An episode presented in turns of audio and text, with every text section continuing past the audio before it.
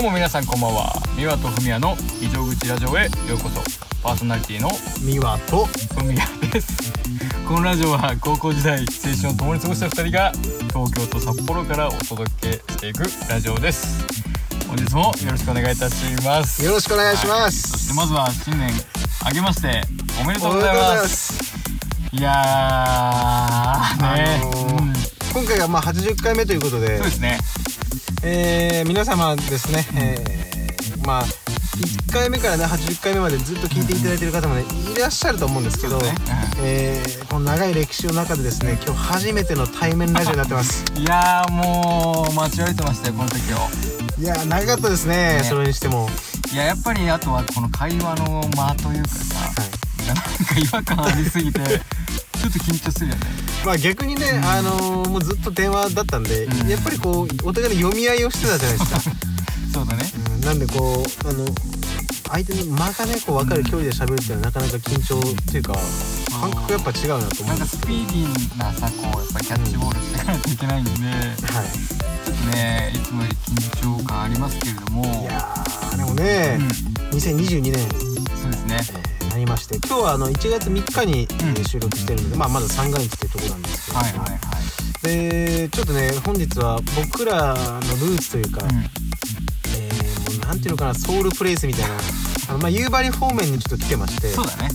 で、まあ、コンビニの駐車場に止めてラジオを撮ってるんですけれども、まあね、2人で会って対面で撮るんだったらもうここしかないだろうということでうんそうだね。そして夕張方面まであの来てますけれども。いやーついさっきもね夕張のその夕張というかユニかユニの、えー行ったことない神社にちょっと行ってきまして。えっ、と継ぎ立て神社ですかねあれは。っそうだね。読み方が合ってるかわかんないけど継ぎ立て神社。ていうところに来まして、うえー、なんていうのかなこうやっぱ人がね一人もいなかったじゃないですか。んいなかったね。でもあの境内に続く階段のところに、まあ、ライトがねうん。照らされてて幻想的な世界観だったそうだね。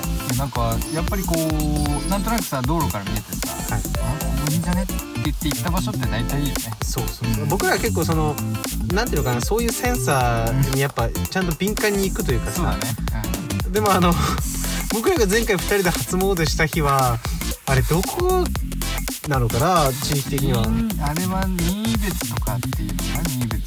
そうっていうとこの山奥山奥でもないけどこうもうまあ多分ほぼほぼ使われないような神社のところに行ったんですよ。そしたらですねあの賽銭箱って普通まあある程度の大きさあるじゃないですか。そうだね。まあ持って運べないぐらいのサイズ感だよねそう。はでもあのその時行ったのはもうお弁当箱サイズのコンパクトな賽銭箱が1個だけポンと置いてあって。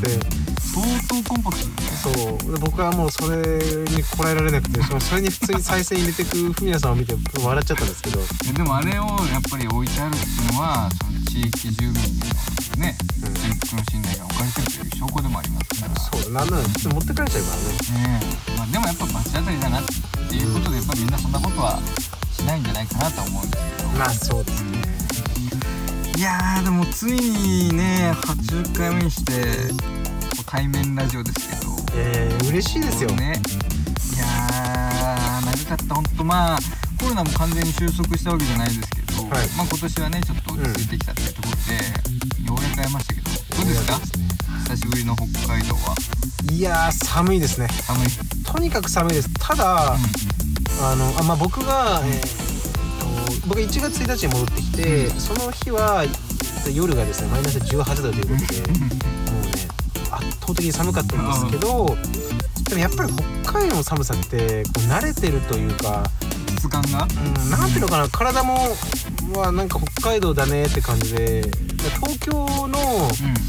例えば3度4度とかの方が僕は体に合わないというか。あーまあその服装的な問題もあるっていやでもね同じ服装で着てやっぱり北海道の寒さはなんかもうね半分諦めがつくというか。あーもうなんまさか振り切っちゃってるって体が反応しないレベルってことかもしれないね。そう。でまあまあ慣れ慣れもあるしさ。うん。あとまあやっぱり雪があるっていうのもねこう東京風強いんで。あーでも北海道の人はさよく雪降った方が暖かい。ってうん。意味わかんないこと言うじゃないですか、いやでもこの年になるとはそういうことだったのかっていうかさ。なんとなくね、うん。分かってくる。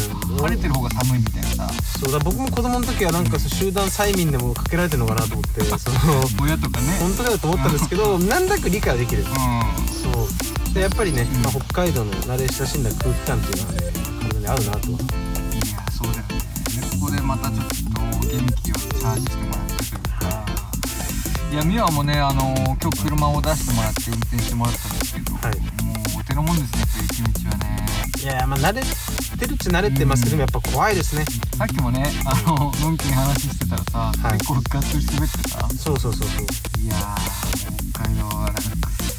そういう車の運転とかも大変だしさ、まあ、雪かきも大変だしよう住んでんなと思いますよね。こんなとこやそうですよ。だってあのさっきも、えー前の車トラックだったかな、うん。えー、バーッと止まって僕も止まろうと思ったらずずっと滑ってきてでもうもうギリギリまで行ってだから結構その運ゲーじゃないですかあんなの。いやそうだね。なんていうのかなこうまあもちろんねスピード下げておけばいいんですけど、うん。でもやっぱりあの北海道はね切り道はね基本運ゲーみたいな時もちょっとあるんで。それ車線変更する時もさそうそうそう。わだちの期限次第次第みたいなとこあるからさ 本当に怖いですよ、うんまあでもねこうお互い正月ですけど2人とも体調も崩してないよね、うん。全然バッチリですね。いやー珍しいですよこれは。いやーで今日はねふみやさんに寿司もおごっていただきましたから。いやいや少しですけどね。いやいや本当にねあの僕がね北海道に戻ってきて、地元の寿司っていうとやっぱ名古屋家庭っていうね、うんそうだね。美和は名古屋家庭に結構行くイメージがあったから。そうそうそうで僕がねその職場のビンゴ大会で、うん。名古屋家庭の商品券をもらったのがね運命だと思った。んですよはい。はいこれは美和におごんないとなと大変ね美味しくいただきました。いやーでもねやっぱ美味しいっすね名古屋家庭の寿司ね。でうまいですね。うん。でも今日僕一番食べて美味しかったのはねイカのゲソの唐揚げでしたね。ただふみやさんの。寿司もねなんか3皿ぐらいしか食ってないんですよ。いやそんなことないよ。5皿ぐらい食べたんですよ。いやなんかでもなんですねそれしか食べないの？って聞いたら「いや時間的に」とかなんか意味わかんない言い訳して。意味わかんない。いや2時3時ぐらいだもんねいやいや別にあのね食えるだろうと思いながらも。いやでもね本当僕はまあ嫁さんと行った時もね2人であの100円寿司だったら1500円とかで済んじゃって、はいはいはい。はいまあ食わないですよね2人とも。いやーまあ、うん、僕もでもね、まあ、時はねでも10皿とか食った記憶もあるんですけあどー。でもやっぱ年々ね大体アベレージ56皿になってきましたね。まあでもあれ一つのシャリがさどれぐらいなんだろうねまあ米2杯分ぐらい食ってるってことだよねきっと。いやでもまあ例えば5皿だとして10貫じゃないですか、まあ、10貫ぐらいだったら、まあ、お茶碗1杯半とかぐらいなんじゃないですかね多分。って考えたらでも10皿って結構ですねうんめちゃめちゃ食ってるってことだよねなんだかんだねそう実際あのスーパーのパックとかでさ、うん。寿司10貫並んでたらまあまあまあ多いなと思うじゃないですか、うんうんそうだね。まあやっぱね意外にまあ56皿ぐらいでちょうどいいなって感じはしますけどね。あー。あと結構なんかやっぱ年取るごとになんかこうサイドメニューのそばとかさうん。丼とか食べたくなってきて。さわかるわかる。うん。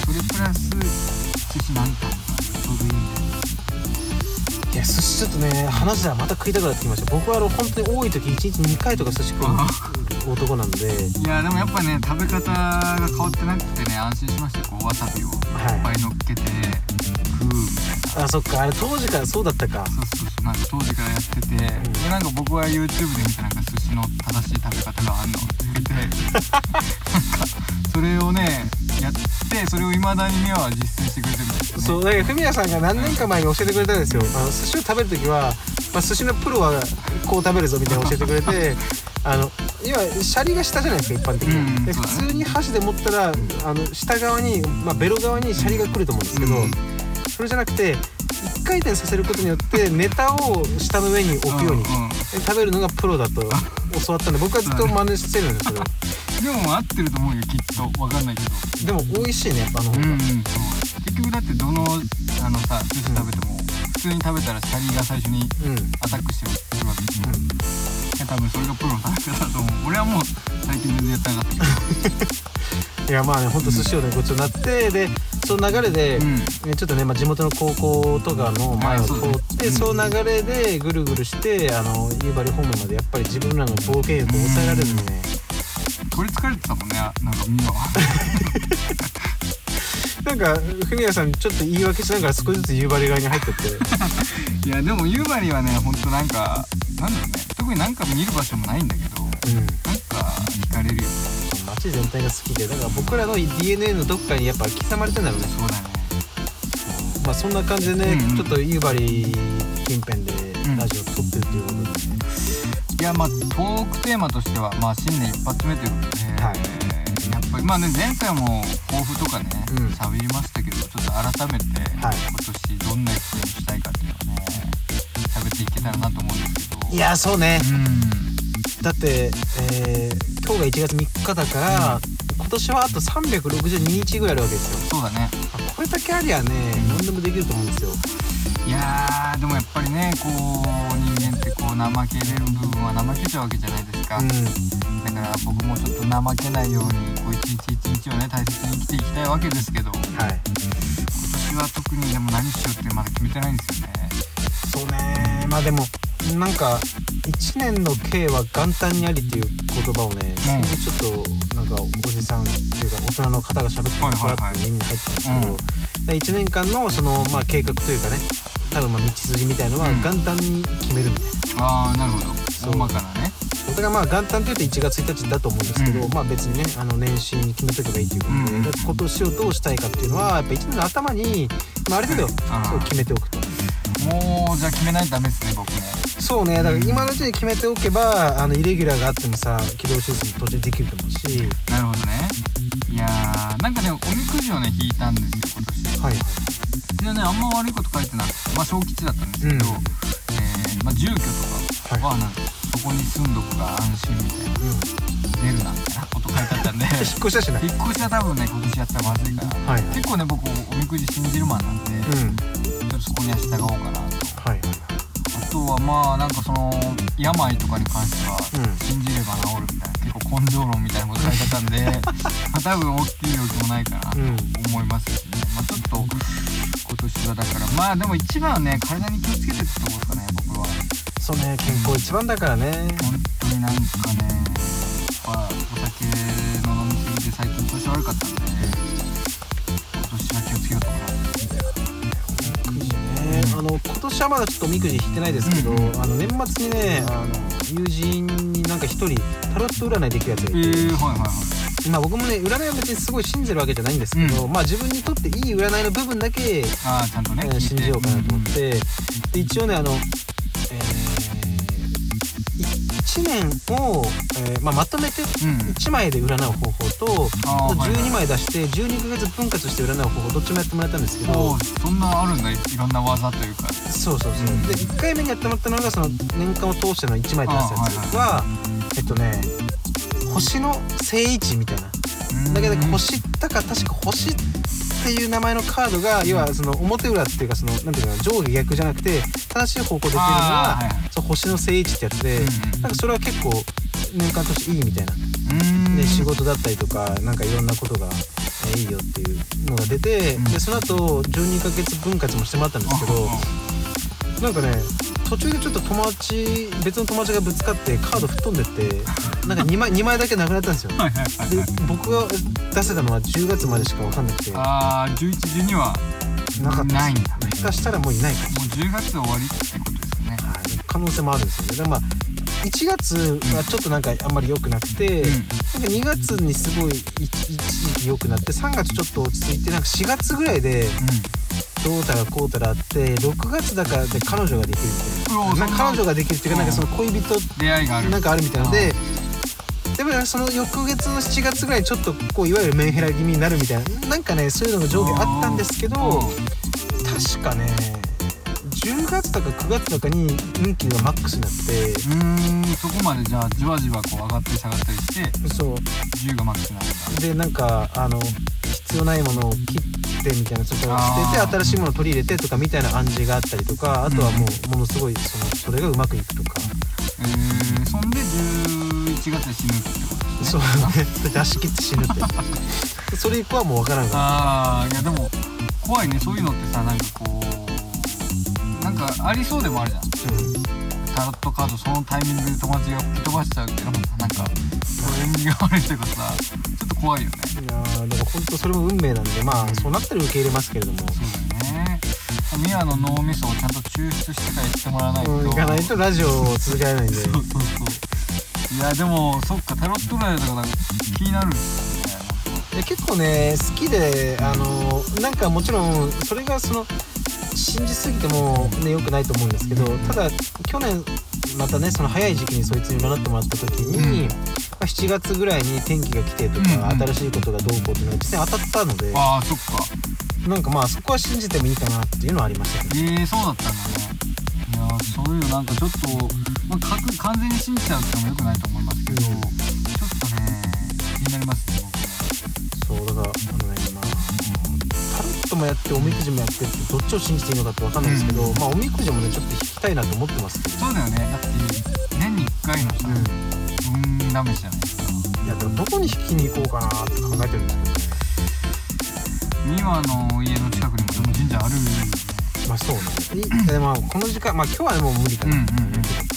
まあちょっと近いうちにあのおみくじも引きたいなと思いますけど。もいやそうですね。いやなんか僕は結構おみくじほんと好きでねでなんかまあ今1年に1回って言いましたけど、まあなんかその引きたいなって思うタイミングで引いてもいいみたいな年度なんですね。でなんかその時に引いた引いて運運勢が変わってたらこう運のつけ変わってきてる。うん、うん、っていうので結構なんか自分にそんなことも言い聞かせながら結構ねくじ引きしてるんですけど。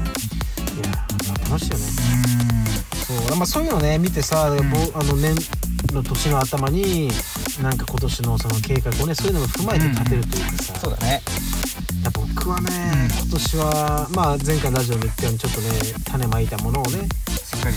育てたりとかだけど何かをガンガンねこう今年はねいろんなことを、うん。まあ、増やしまくるっていうよりかは、えー育てるかなと思ってますけどね、うんまあそうだね。こうやみくもになんかいろいろやりすぎないようにちゃんと育てていくうん、キャパがあるからね時間もかけられてるし、あのそんな万能な人間ではないんで。いいやいやいやそんなことはないですよ。や脳みそがねあの本当にやっぱあのあっちもこっちも行っちゃうとねもう溶けるというかさ。いやーでもマルチタスク僕ほんとできない人なんでなんか作業中に誰かと喋ってたらもうどっちもできなくなりますよやっぱり 止まっちゃうからね。いやいやいやまあでもねそ一点強化型なんで、うん。やっぱり何かしらねあの突出した部分があると思うんですけど。いやそうですね。今年はね、まあ、どんな年になるのかまだ想像もつかないですけど。うんなんかそうだね。やっぱりあとはなんかお正月感が今年は特に僕なくてというか、うん。薄くて。なんだろうね。いやまあ僕もそうだね、まあ、実家に久々に帰ってこれたんでうん。嬉しいですけどただその31日までギリギリまでやることもあって、で年明けて1月1日の、うん。まあ、朝9時10時ぐらいに羽田空港に行ったんですけど14時の便だったんですがそれが欠航になって、まあ、北海道そのね千歳雪が降ってて。ちょうど広かったからね雪がね。そうで14時のが飛ばなくて、で振り返って結局、まあ、可能性のありそうな一番遅い8時半の便にしてん北海道に行ったんでそうだ1月1日はほとんど空港で過ごしましたね。ああ新年一発目の一日が。そうで家帰った時はもうほぼほぼ12時ぐらいだったのあでしんどかったですけどだからまあ2日3日とね、うん。昨日京都はあのちょっと休み休みやってますけど、うんいやでも無事にね帰ってきてこあの来てくれたことがまず何よりですから。あとまあ帰れるかどうかだねでそうね、帰るのが6日なんで、うん。まあ天気予報見る限りはね大丈夫だと思う。あのなんていうのかな多分、えー東京から札幌ってなってくると降りれるかどうかっていうところですけど、うん。まあ、こっちは飛べれば別にねああまあそうだね。もう向こうにはもう着陸はできると思うんでいやーやっぱでも冬はねそうやって遅れたりしますから。まあでもなんかそれも含めて僕はドキドキしてましたけどね帰って大雪で帰れない方が仕事しなくていいじゃんとか思ってましたけど。いやーまあでも本当にね。まあもう今年で29になる。8?29 じゃあ今年9かな。29か、まあ30も目前ということで。やばいなマジで。うんねえ。30ですよ。ど うしよで でも美和はもうまあでも彼女もねちょっと早く報告聞きたいですよね。いやマジいないんですよね。当てがなくてね全くなくて。出待ちもいなかったですか？千歳空港には。うんまあ出待ちはね1万人ぐらい来てたんですよね、でも彼女にはならなかったそうまあ出待ちの人は出待ちの人なんでやっぱりちょっとそこはね、まあちゃんとね。うん、一線引かないといけない。そっかまあファンに手出すのはねよくないですけどいやー その辺もねちょっとね僕もやっぱ楽しみですしやっぱりね友人の結婚式とかね行きたいんですよやっぱり。はいはいちょっとね次誰の結婚式かななんて思ってもいるんですけど。いやまあねでも東京はねまあね人の数も多いんで、出会いなんていくらでもあると思うんですけどね、うんうんうん僕はねないんだよ まあでも橋本環奈さんともね、うん。徐々にこう近づいていってるっていう話はねずっと聞いてますけど。なそう気配はね。ああの多分そろそろ橋本環奈さんも、なんか僕の気配を感じてると思うんですよ。この前はあれでしたもんねロケ地の近くのカフェでうん。コーヒー飲んだみたいそうあの僕のたまたま家の近くのカフェに行ったら、あのカフェのお店の人が、な、あの先日その向かいの公園で橋本環奈さんがロケしてて言っててあこれはねやっぱ少しずつ向こうもやっていってるなっていうか、次は何かでね。やっぱプライベートカンナが出没したとかな。あでもそうそのあのまあこれはね公には言えないですけどうん。普段通ってる美容室の人からその知り合いがバーやってるんだけどなんかどうやら橋本環奈がよく来るバーがあるらしいっていうのをうん、情報をゲットしたんですよ。やばいですよ。もうそれ確定演出じゃないのそれ東京でいうとこの、ん。あのまあどこどこってエリアのねとこなんですけども、でそこによくいるらしいと。だからまあまあまあもうすぐじゃないですか。すぐだね。うんそれは初耳です。よまあ公にできない話ですけど。そうそうだまあ僕もねだからそのエリアでしか聞いてないから、うん店名がどうとは聞いてないからあれなんだけど、まあ、割と芸能人がね、あのいるっていう噂のね場所ではあるんですけど、えーまあでも札幌と比べたらねそんなもうないもんね。そういう店とか。そうね。いやまあだからそれをねどうするかもう僕次第なんでうんもう行けばね手当たり次第そのバーを行っていけばもしかしたらうん。会えるかもしれない。あるかもしれない。いやすごいですよそれ。写真撮ってくださいとか言えばさ撮ってくれそううんいやもうねそんな関西僕はねもう行かなくて普通にもうねあの何年も仲良くしてきた友達みたいな感じでうん「わあ久しぶりっすね」っつって「最近ちょっと会ってなかったっすね」うんっなんか誰この人って思われながらも超メンタルで。それ迷惑メールのやり方です。よまあ。元気？下手したら多分あのマネージャーの人とかには通報される。そうですね。まあそれっきりになっちゃうといやすごいな。やっぱ東京はそういう意味では可能性がすごいあるっていうか。さそうそう。まああの僕はあんまりだけどでも本当街によってはね歩いてると芸能人の人にいたりするある友友達は見たりしたっていうのも結構あるからいやなんかそのでも芸能人の人もさこうテレビで見てたらみんないい人そうだけどめっちゃあったらめっちゃかわいそうだとかいうのもちょっと嫌だけど僕は言うが、まあね。うん、いやいいななんかそういうロマンがあるのいいな僕も好きな女優さんとかに会いたいですよ。友人がね確か舘ひろしさんをね東京で見たって言っててそれはねオーラがやばくてうん。うん、うん、マジでかっこよかったらしいっすよ。あースターのオーラが。そう。らしいですね。すごいね。僕も空港でアントニオ猪木さんを見たことあるんですけどあの闘病中だったんで、はい。車椅子に押されてる、もうなんかすごかったですやっぱオーラが。闘病中でも。でもまあなんかちゃんとその衣装みたいなの着てたんで、もういかにもアントニオ猪木って感じでしたけど、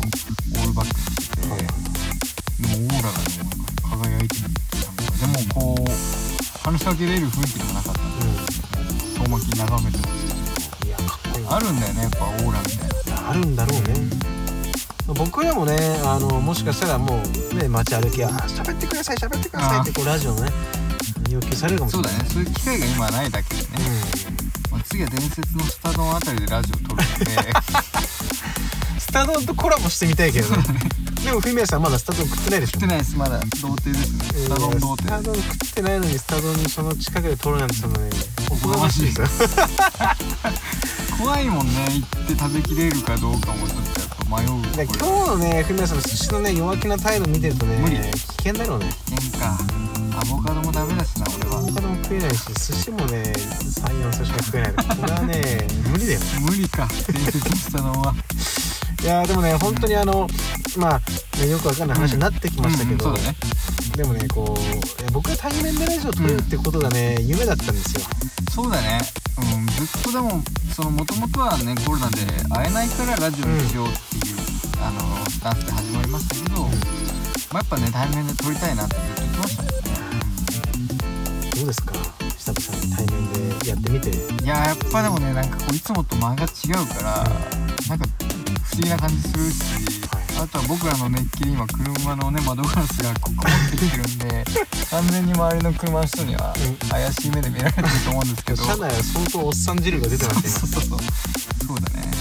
ミワはどうどうだい？ややっぱりね、あのなんていうのかな、うん。電話の時ってさ声はすぐそこにいるけど、うんうん肉体はさもう何百キロも離れてるわけじゃない。ですか、まあそうだねそれが今ねあのもうこのゼロ距離に肉体があって、そこから声が聞こえてきて。うんすごいそう。で一つのスピーカーっていうか、まあ、マイクで録音ができるってこの喜び、いやそう確かに。そうなのよ。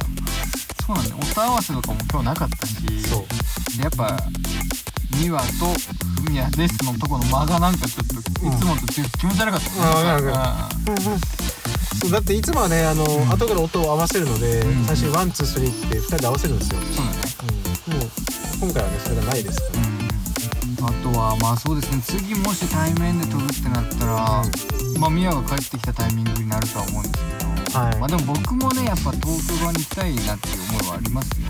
そうっすね。うん。だからあのーでも仕事で出張とかは多分教師的にないですよね。いや一応ね僕のその会社の他の部署のやつは、うん。まあ修行みたいな感じで1週間うん。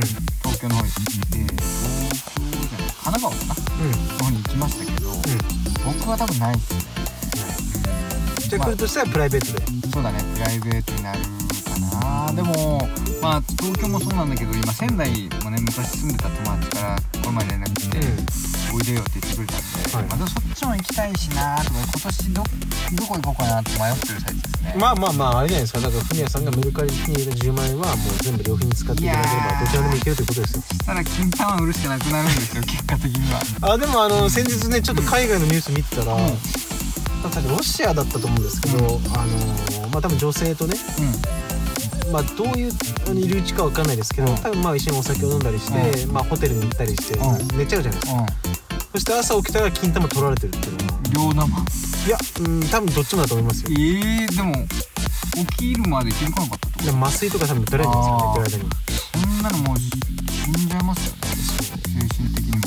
それで金玉取られて、えー、まあ多分売れるんじゃないですか。いやまあでも手頃に取れるだろうしね。一番外側に近いっていうか。だからこれはねだからフミヤさん朗報だなと思って海外では多分その金玉の1個の価値が多分相当あるから、ね。あのこういう事件があるんだろうなと。そっか売るためなんだ。その恨みつらみとかじゃなくてじゃないと思う。転売金玉ってことですか？そう多分だと思うんでフミヤさんも旅費の足しにはできるんじゃないかな確かにだからもうほんと行くお金だけ貯めて海外旅行に行ってうん。ここで金玉売ればもう手ぶらで帰ってくれるそうそうそうそう。だよね。これいいですね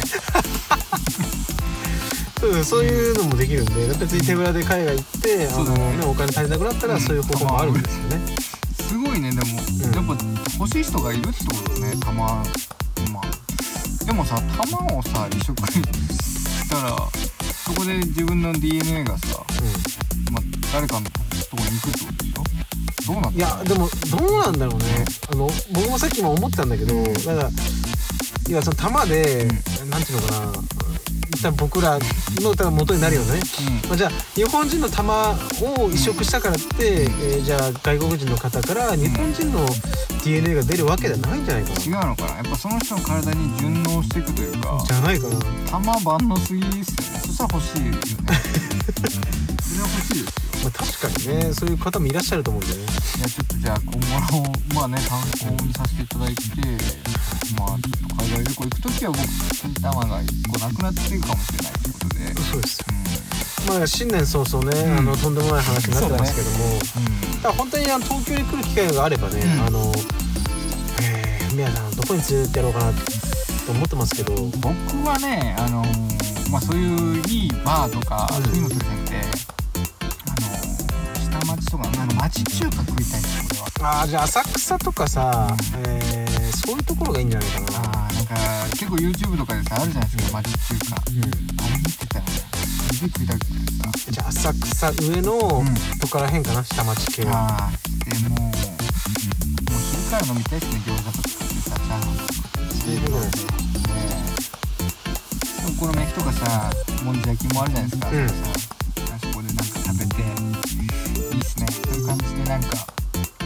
まあなんか安上がりな飲みって言ったら失礼ですけど、はい。そんな感じで飲みたいですね。やりましょうよ東京来た時はねもう連れ回せますので僕いやいやありがたいっすよ本なんでまあ早くねあの、えー、玉を売るなりメルカリそうだね20万円を使うなりして来ていただければなと。は当そうですね、まあ、だってうん。別に僕んち泊まれば、うん。まあ確かに。だって料費なんて往復のね飛行機代なんて1万ちょっとぐらいじゃないですか、そうだね。まあそれぐらいもっと安いかもね下手したらね。そうそうだから別にねほぼほぼそんなねこっちでお金使わなければさ、してまあ一晩美和と過ごして、ってことでねまあたま起きたらなくなってるってそういううんまあ転売されちゃううん全然ないねそうだよね。いやでもちょっと美和のねその激狭ハウスもねちょっと行ってみたいんですよね。来てください。マジ寒いんで年の目標にしますかねじゃあ。そうねだから今年目標は東京に会いに来てください。僕はもう北海道に会いに来たんで、そうだね。そうだね。ちょっと今年はなんかまたお金貯めていこうかなそしたら。お願いしますよ。じゃあ、まあ、今年の目標はね、うん。皆さんは、えー東京に僕に会いに来てくれるということで、えーもう僕は待ってます。んでそうだね。そんなとこですか？そうだね。あとはそうだねまあうんお正月。これが配信されるのが1月4日うーんと違うな、えー今日が月曜日なんで、えーまあなんか結構何日か後ですそうだ。ねただまあお正月休み終わってる方も多いかなと思いますけど。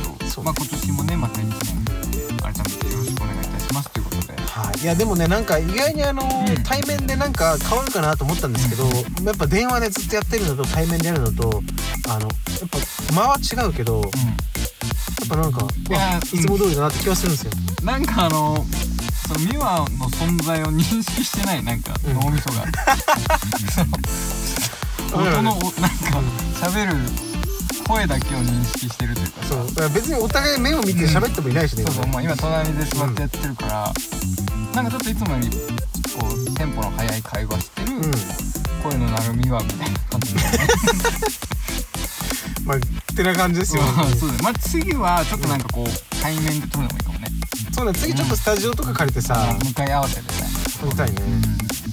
いやーいい一日ですよ。いやいいスタートですね本当に。ふみやさんとね久々に会えましたんで、あのちょっとね、えー次回はね、まあ、僕帰ってくる予定はちょっとまだ未定ですけど、うんうん。まあ、友人の結婚式がもしかしたら6月ぐらいにあるっぽい雰囲気を醸し出されてたんで、うんそしたら。まあ、半ばぐらいには帰ってくる可能性はありますね。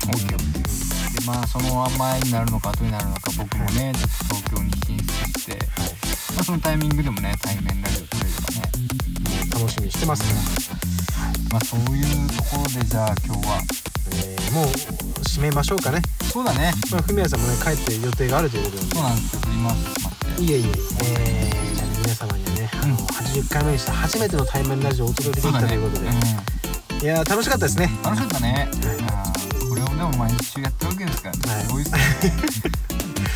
いやね、あのこれからまた次あれ100回目に向けてね、うん。あのまた走ってきますけれども。そうだね。ただもしかしたらさふみやさん次第では、第100回目が対面っていうこともできなくはないですよ。いやないこの100がだから何月だったっけ？と5月とか6月ぐらいか。なそうだね。そのタイミングでいけばうんうん100回記念直撮りというか。ありえるね。ああいけるもんね。いやまあそんな感じでね、あの今日もね楽しくやってえーまいりましたので、はい。えーまあ新年一発目ということで、えーここからですね。今年はまたあとね、えーまあ、50回ぐらいうんうんラジオがありますので、そうですえーね、素敵なラジオを毎回お届けできればと思ってます。はい。はい。えーということでねじゃあいつも通りの締めやらせていただいていいでしょうか、はい。お願いいたします。い、やーすごいなこれ対面でこれやれんだもんな、じゃあいきますよ、はい。えー、YouTube インスタやっております。いいねフォローチャンネル登録よろしくお願いいたします。はい、えー本日も最後まで聞いていただきありがとうございました、えー明日からまた1週間頑張っていきましょう。皆様にとって、えーいい1年になりますようにお送りいたしましたのはミワとふみやでした。それでは皆様おやすみ。おやすみなさい。また